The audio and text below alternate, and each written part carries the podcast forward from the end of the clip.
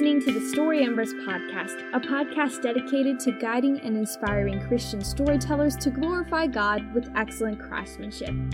I'm your host, Grace Livingston, and welcome to episode 30 Finding Time to Write When You Have No Time.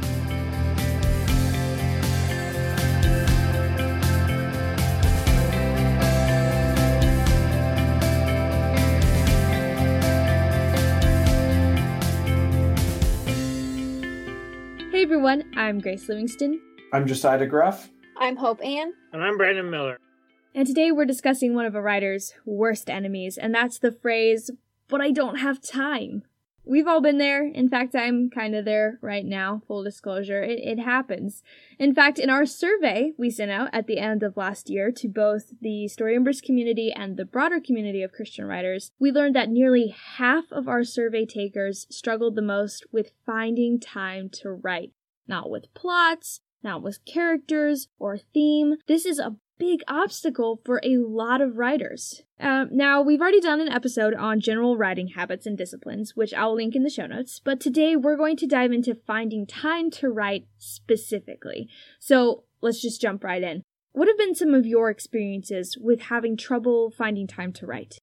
I'll go first because I haven't written since like August, so obviously I should go first one thing if you want to know if you want to know how to make time to write in your life this is the best piece of advice i've probably ever received. Sit down and write a list of everything that you do. Your work your family time how you spend time with friends what you do when you're home alone how much time you read. Every if you do it at all write it on this list. Responsibilities groups you're a part of, hobbies, anything and everything goes on this list. Then organize it by priority, which is easy. You just take it the top thing. Do I want this top thing more than the thing beneath it? If yes, leave it on top. If no, knock it down. And you just do that until you have it all sorted so that everything that is every item on the list is more important than the item below it. And then start at the bottom. If I never play tennis again, will I be okay with that? If yes, cut it off the list and put writing there. And then if I never go to the mall on a Friday night and get a pretzel, yes, then cut it off the list and put writing there. And just work writing up until you hit the first time that you say, no, I would rather do that and never write again. And then everything beneath the list gets cut so that you have time for writing. I did this activity just for the record. And for this season of my life, I looked at all the, the things that I was doing, which was not very many. And I said, writing is more important than none of these. And so I'm I'm taking a break from writing. So it doesn't always work out the way you maybe wanted it to. I do think I do think it's the the right thing to suggest though. And, and you know, this is what I've done at multiple points in my life and also what I you know what I recommend I've recommended to several of the different writers I've tutored or coached over the past several years because mm, I'd say probably probably about half of the writers that I've worked with you know a lot of their struggle is finding time to write and so this is an active discussion we've had. And, and one of the reasons why I really like this exercise is not only because it's effective but also because I think it gets to the root issue which is that often when we're saying we don't have enough time to write, that's not really true. It's not that we don't have enough time to write, it's that writing isn't currently high enough on our priority list because we always make sure that we you know accomplish our priorities. And you know the reason why I like this exercise because it makes that clear and gives us a chance to reflect on what our priorities are. If we are spending our time doing things that aren't actually priorities, you know, it can be a wake up call to realize that oh, well, if tennis isn't a big as big of a deal for me as writing, you know, and tennis is preventing me from writing, that I need to give up tennis.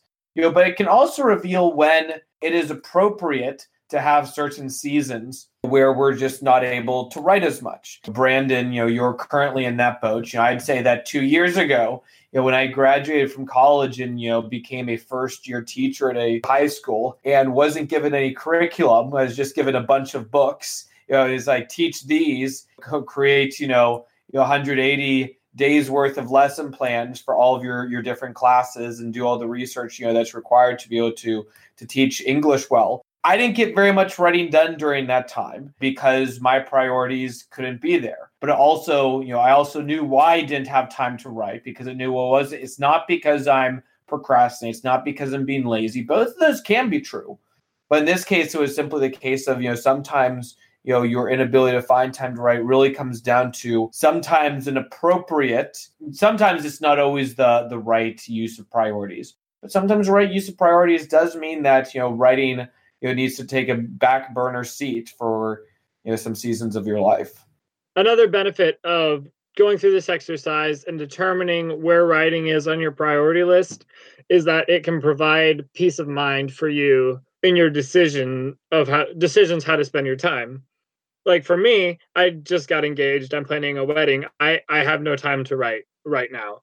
And if i had just been like started getting busy started writing less started not writing started trying to cram writing into little corners of my i would be super stressed right now and feel like i have no time. But instead i've gone through my priorities i've looked at this and i've seen i don't have time for writing right now. And I've set it aside and I can focus on life as life is for me right now. And after the wedding, after my entire life has changed, I can reevaluate those priorities and figure out where I am going forward. But for this season of my life, I'm at peace with my time management decisions because I've made active time management decisions instead of just ran out of time. Yeah, I really like I really like that method.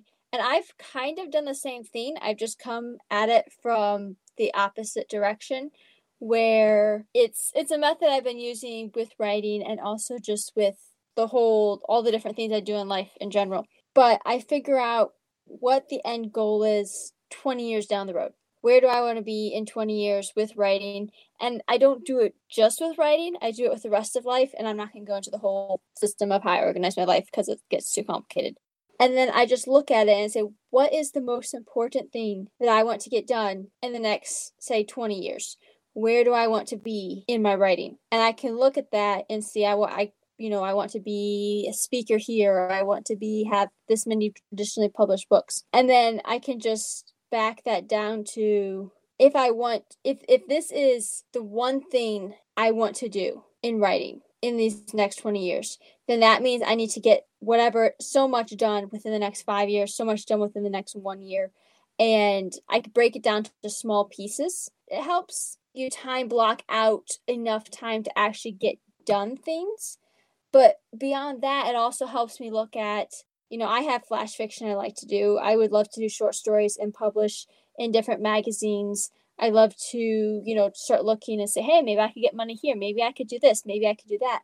But I look at all of it, I'm like, the one thing I want to do is get a traditionally published book in the next, say, two years. So my writing time that I find is going to be spent on getting this book ready and getting it publishable and pitching it. I'm not going to worry about all these other little things that I could do. That's more focusing the time that you have rather than getting time.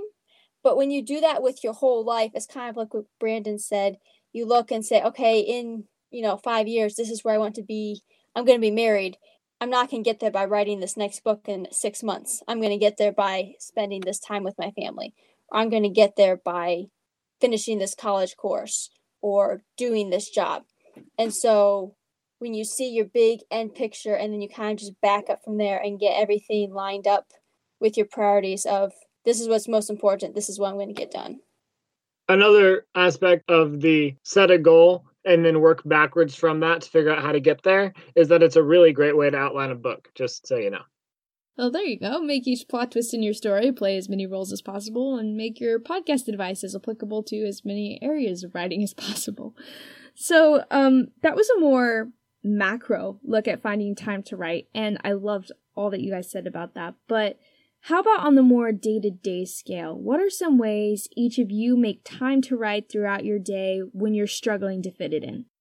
Another tactic that I've, which is a very simple tactic, but I've found to really pay dividends and be really helpful, is simply not putting writing off to the very end of the day for my first couple years in college, I didn't think I had time to write, and writing was always the last thing on my schedule, and it kind of happened at the end of the week as it got time. And you know, there are a couple of things that changed in my last two years of college. One was certainly like reorganizing my priorities. But part of what that looked like was that you know, instead of you know, just doing writing you know, at the end of the day or at the end of the week, carve out times early on in the week to make sure that I wrote. You know, I've also made that change this year in that you know, after you know, a day of teaching, one of the first things I do when I get back from teaches, I sit down and I write. Part of making a priority means that it's going to be one of the first things I seek to accomplish.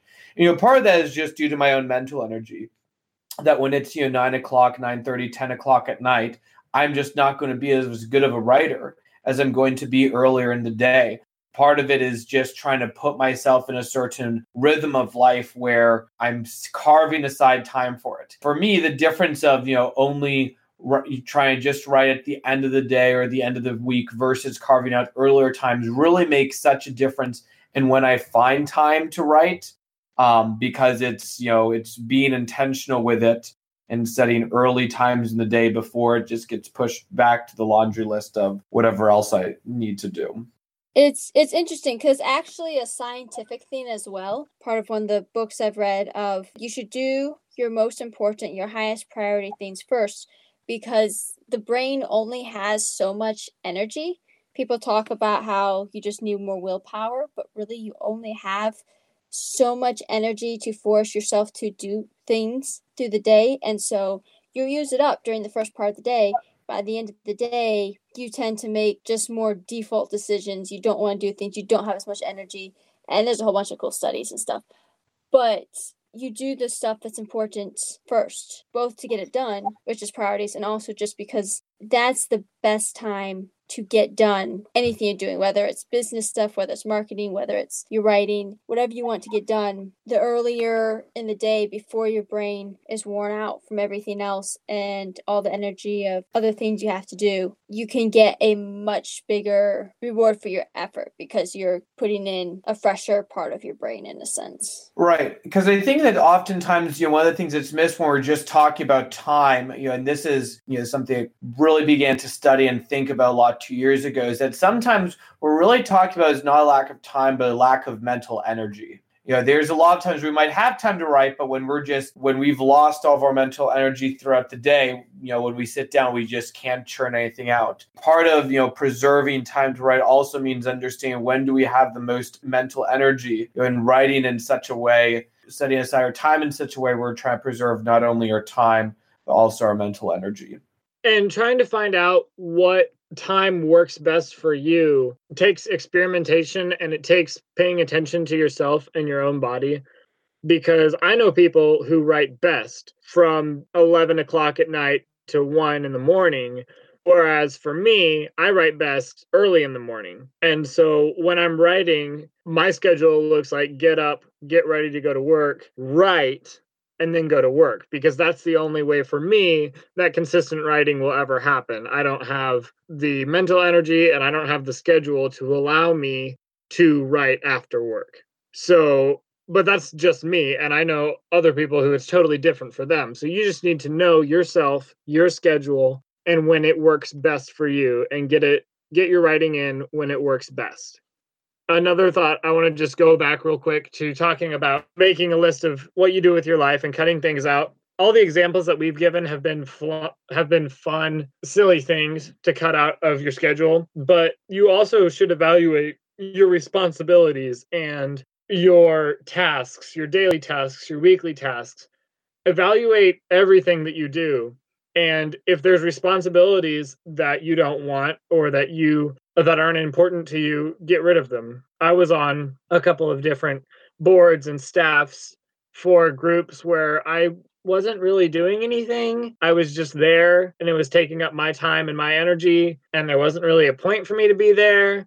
And so I started cutting those out, and none of them were big time commitments, but all added up, it saved me a lot of time. So just evaluate evaluate everything. Don't just cut all the fun stuff out of your schedule. Just like you can't just cut all the spending money out of your budget. A budget without spending money is not a budget because you will never keep it. And it's the same with a schedule. A schedule without anything fun isn't a schedule because you will explode. Yes, that is important.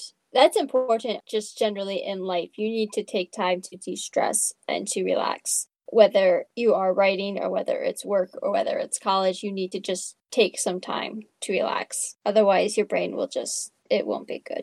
And sometimes I think that's the most valuable thing we can do if we really want to write. You know, there have been days where I've come back and I'm just you know, back from work and I am not, I don't have the mental energy to write. And so instead, what I'll do is I'll sit down and I'll read a book for for 30 minutes, you know, some work of fiction I'm currently reading through. And often for me, that's you know, that's enough to give me my mental energy back, which then means that, you know, maybe I only write for an hour and a half instead of two hours or half an hour instead of an hour. But that time is so much more productive because I've made sure to kind of safeguard and you know value and preserve my mental energy and replenish it before I'm trying to spend it all when I've already lost it all. We're going to take a quick break and we'll be right back. Finding time to write, keeping consistent habits, actively engaging in a writing community, and sharpening your own skills as a writer, it can all become overwhelming sometimes. Add to that an episode of creative burnout, and it's real easy to feel like quitting. We've all been there. And at Story Embers, we want to help you keep your passion for writing alive. That's why we've compiled our Words for the Weary Writer ebook, a collection of articles meant to encourage and uplift when you doubt your calling as a writer. Visit our resource library through the link in this episode's show notes to download this free ebook today.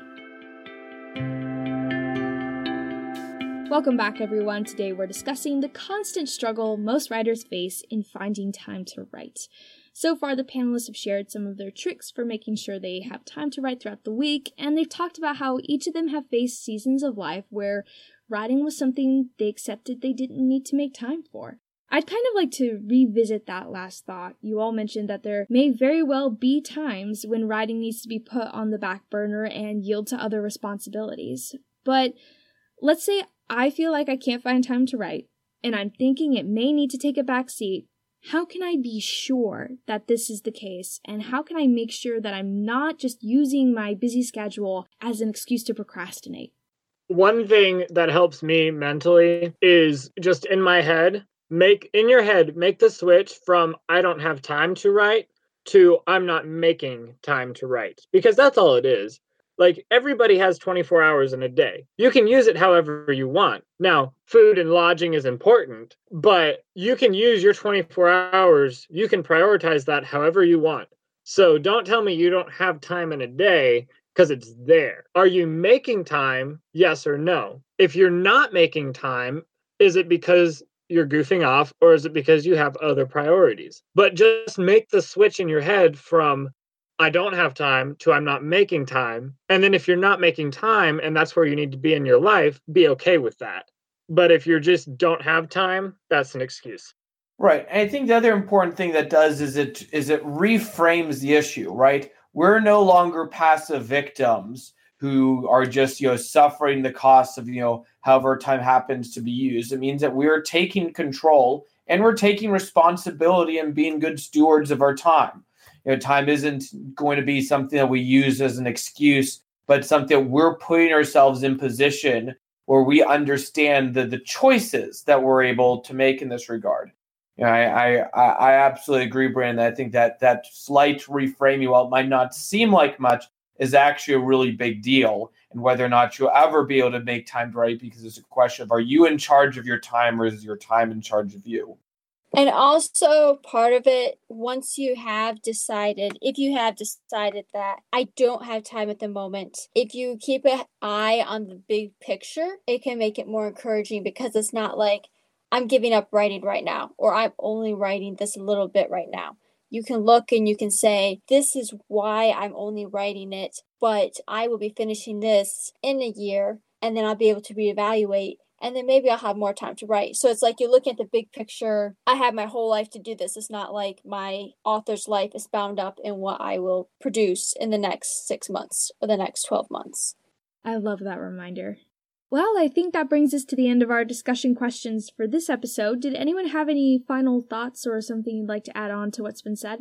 I have a kind of an off, it's not off topic, but a side note for younger listeners. Yeah, go ahead, Brandon when I was younger, um, early teens, um, a big struggle for me and for a lot of my writing friends was I want to write, but my parents don't give me time to write. What do I do? For the most part, my parents were really good about writing. I had a lot of writing time, but there were there were times where things were busy and I didn't feel like I was getting as much time as I needed. And I had a lot of friends who just like, I never get to write because I'm always supposed to be doing school. And I went to a workshop by Stephanie Morrill, who is a writer. She posts or she helps run Go Teen Writers and she writes historical mysteries and she's great. She said something that really, how I approached time management at that age, and that was your parents won't respect your writing time if you don't respect your writing time. If you are goofing off during your writing time, your parents won't give you writing time. If you are choosing other activities over writing time, your parents won't see your writing time as a priority. So you have to take the first step. You have to go out there, you have to block off time, fun time out of your schedule and then you have to sit down and be intentional about writing. And most parents, if they see their child taking initiative and working on something productive and creative, most parents will get behind that once they've seen that you're serious about it. So that would just be an encouragement for younger writers. Thank you all for coming on, and thanks to all of you listeners who tuned in. What topics would you like to hear discussed on the podcast? Email us at info at storyembers.org to let us know. And as always, special thanks to our Patreon supporters Taylor Clockston and Michael Stanton. Want to help us better guide and inspire Christian storytellers? Visit patreon.com slash storyembers or follow the link in this episode's show notes to become a supporter and get access to exclusive Story Embers updates, swag, and more. Finally, join me again on September 21st as Josiah and I team up with Staff writer Gabrielle Pollock and SE managing editor Brianna Storm Hilvity to discuss the unsung heroes of the writing process, all on the next episode of the Story Embers podcast.